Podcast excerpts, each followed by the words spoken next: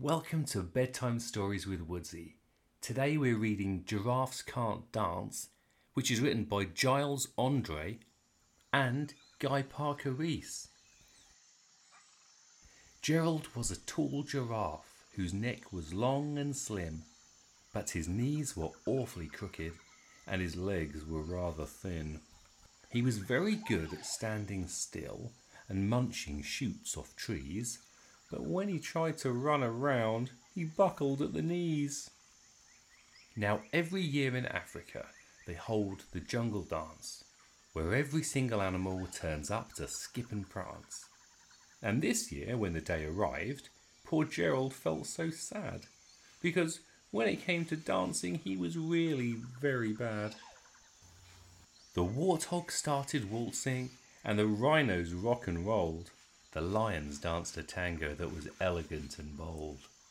The chimps all did a cha-cha with a very Latin feel, and eight baboons then teamed up for a splendid Scottish reel. Gerald swallowed bravely as he walked towards the floor, but the lions saw him coming and they soon began to roar. Hey, look at clumsy Gerald. Oh, Gerald, that's highly amusing. Stick to the day job, Gerald. The animals all sneered. Giraffes can't dance, you silly fool. Oh, Gerald, you're so weird.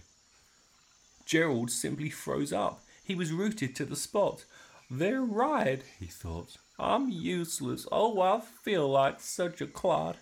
So he crept off from the dance floor and he started walking home.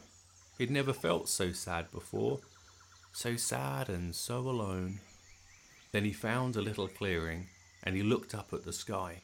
The moon can be so beautiful, he whispered with a sigh. Excuse me, coughed a cricket, who'd seen Gerald earlier on. But sometimes when you're different, you just need a different song. Listen to the swaying grass and listen to the trees. To me, the sweetest music is those branches in the breeze. So imagine that the lovely moon is playing just for you. Everything makes music if you really want it to. With that, the cricket smiled and picked up his violin.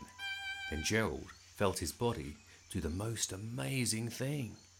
His hooves had started shuffling, making circles on the ground. His neck was gently swaying and his tail was swishing round. He threw his legs out sideways and he swung them everywhere. Then he did a backward somersault and leapt up in the air.